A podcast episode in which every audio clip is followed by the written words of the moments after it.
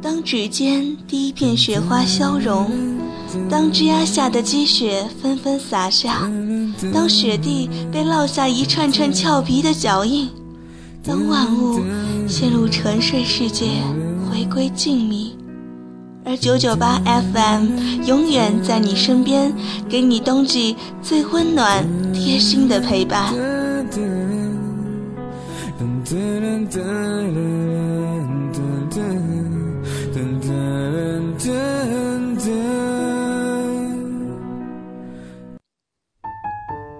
迎收听九九八号网络电台，我是主播稻草。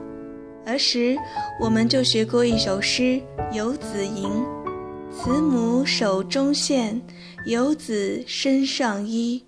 临行密密缝，意恐迟迟归。谁言寸草心，报得三春晖。”如今读来，依旧朗朗上口。母亲，这世上最美丽的女人，是我们成长中冬日里的暖阳。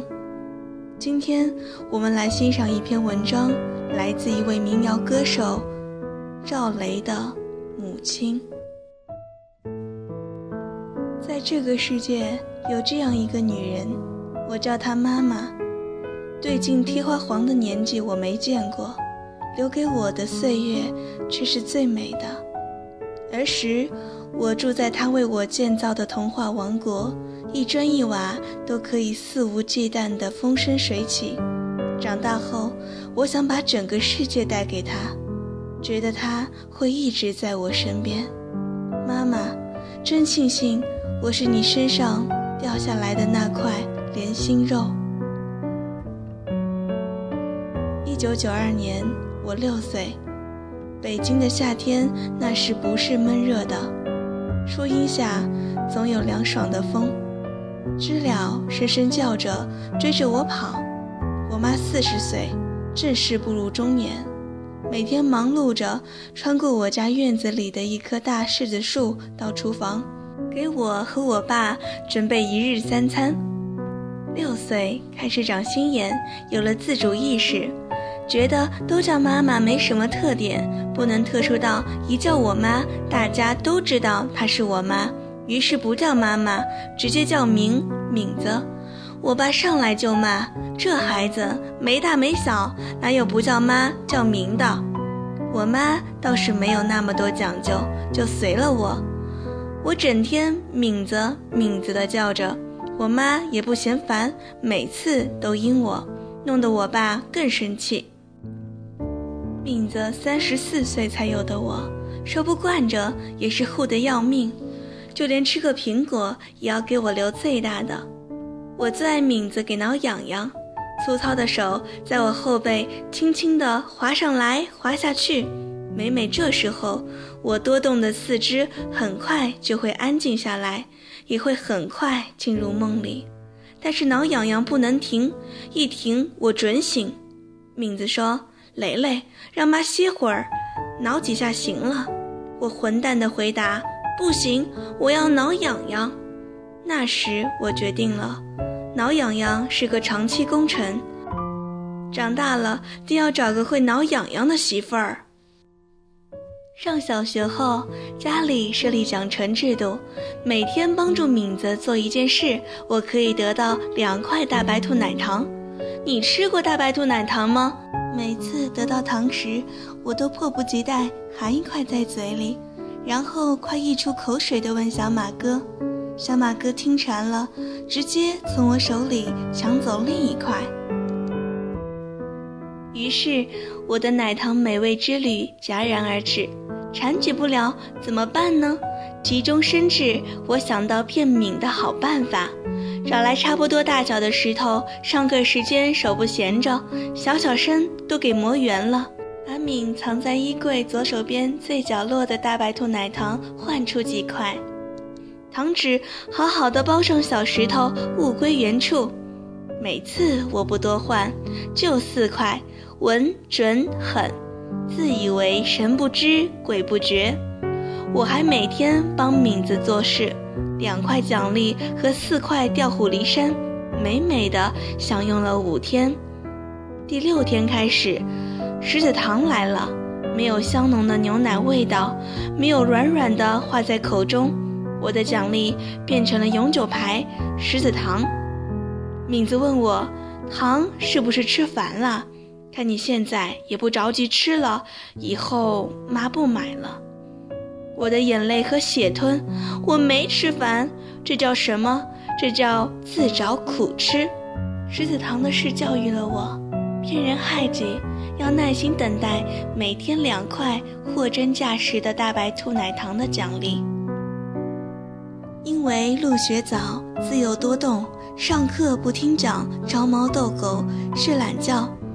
老师总是把我请到讲台旁，以便粉笔头更准确的命中率。敏子因此成了学校的常客。那会儿还记得，敏子总是骑着一辆绿色的小三轮车来学校受审，车头边的铁皮破的就像我踢足球时摔破的膝盖，不忍直视。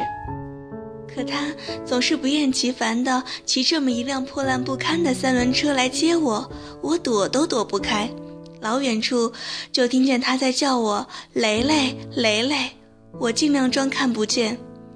可是我们班和我一起排队放学的女生们可来了劲儿，纷纷跑过来告状，有的说：“阿姨阿姨，管管你们家小雷雷，他总是揪我小辫儿。”的说：“阿姨，他把我桌洞里的方便面全给吃了。”敏子哭笑不得地回复每一位告状的小朋友：“回去，我给你们揍他。”敏子当然舍不得揍我，于是买来女孩喜欢的小礼物替我道歉。但在这之后，即便不是老师召见，敏子来学校接我的次数也越来越频繁。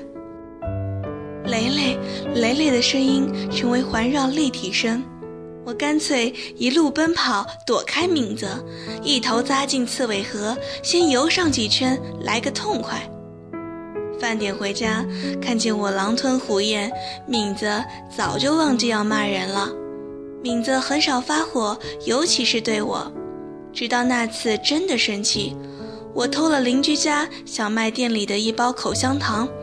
被他知道后，他拿着扫把一边追一边喊：“我只能选择男厕所当最后阵地。”没想到敏子一路追进男厕所，把我拽了出来，口香糖变成了口香糖。敏子啊，我再也不敢了。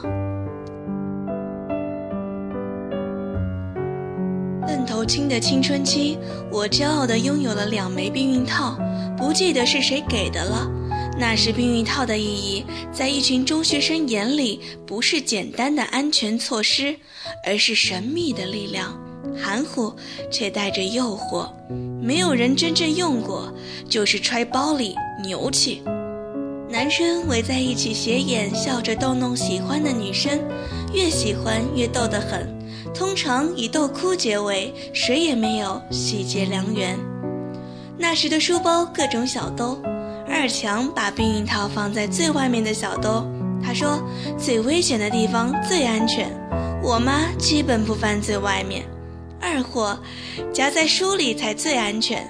结果敏子考我英文单词，两个避孕套欢快地掉了出来。这东西是吉祥物，我们班同学都有。我脸红狡辩。敏子说：“你还没到年纪，千万别害人害己。”两个套为我带来的结果是，每逢我离家时，敏子都要叨唠很久关于我不能和女孩子乱来的问题。这也让我在性方面有了更加传统的意识。淘气的男孩，一路心疼爱护追赶的母亲。一年四季，雪雨阴晴，二十个春秋，我长大了，肩膀开始宽阔，我的世界被理想和翅膀充盈，暂时忘记了琐碎，忘记了一切，忘记了家，尽情给自己插上一对有力的翅膀，准备飞翔。借来的七百元，让我一路从北京飞往天堂西藏。那时，刚开通的青藏线在闪光，深深召唤我。也就是那时，敏子的背越来越弯。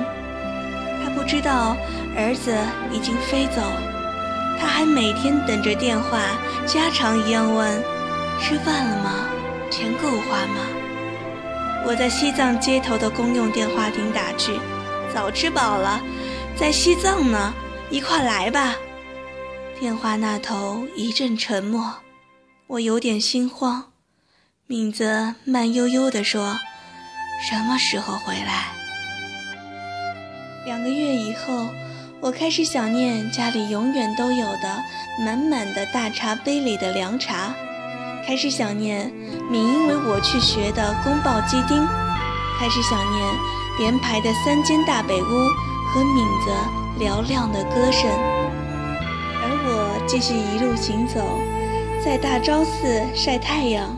在大雪漫天的旷野撒野，一分钱掰开两半花的敏，让父亲给我打了一万块巨款。已经成人的儿子，他怕饿到了。敏子，我想家了。信马由缰的拉萨生活是场必经的旅途，路上的光景人事，一年又两个月后的除夕前，我慢慢再讲给敏听。衣服都洗干净，平平整整叠好，透着香喷喷、太阳晒过的味道。炖的小块牛肉和宫爆鸡丁，热气腾腾，配上白米饭上桌了。我回家了。二零零七年的整个春天，我在录歌，敏在做饭。录好了小样，先让敏听，敏认真的指指点点，评价都是好听。我也给敏子录了几首。春天在哪里？草原上升起不落的太阳，真是青春又有难度。逢人来我家，他就让我给放，先放他的，后放我的。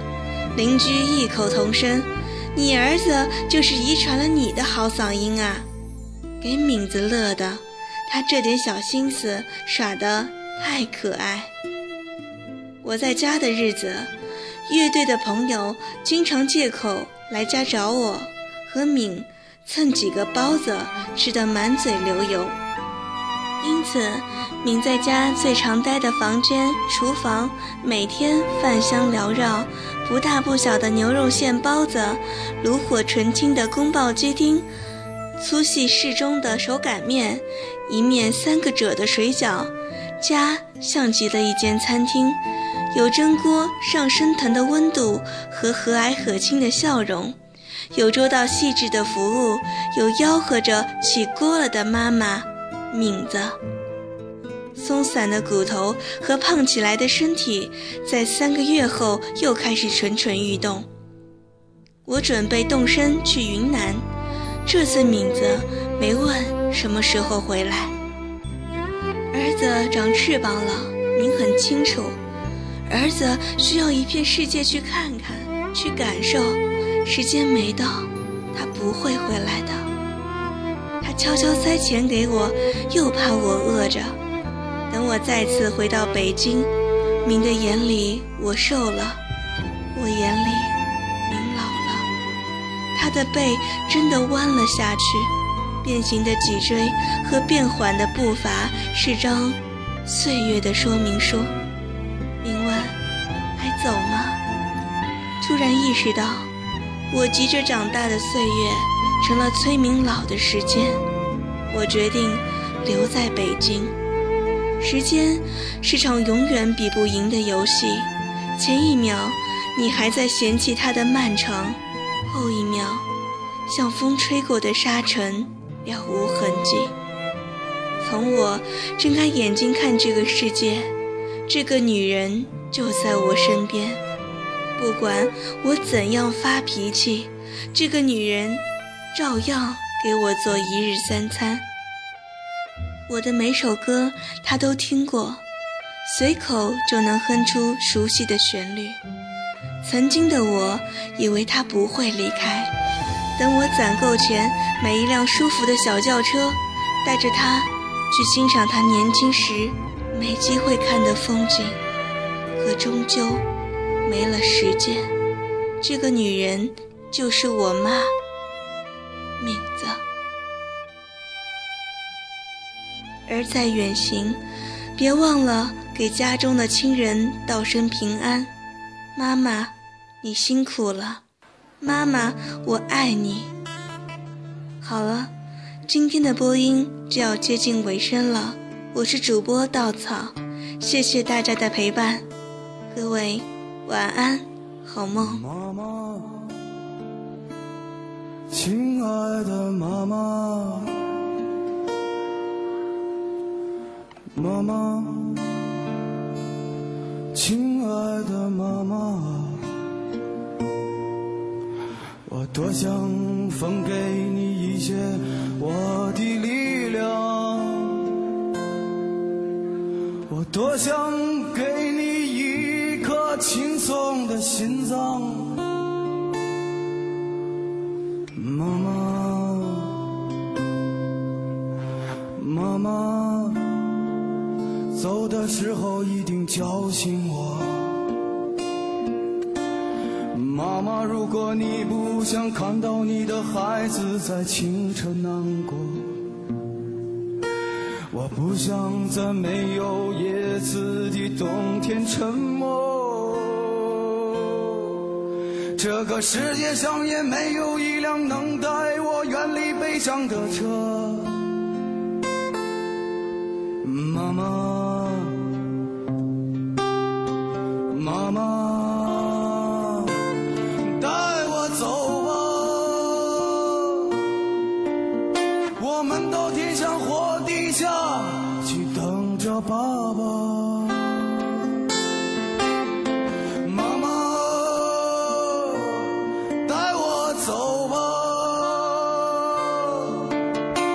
相信天上或地下，一定有个永不分离的家。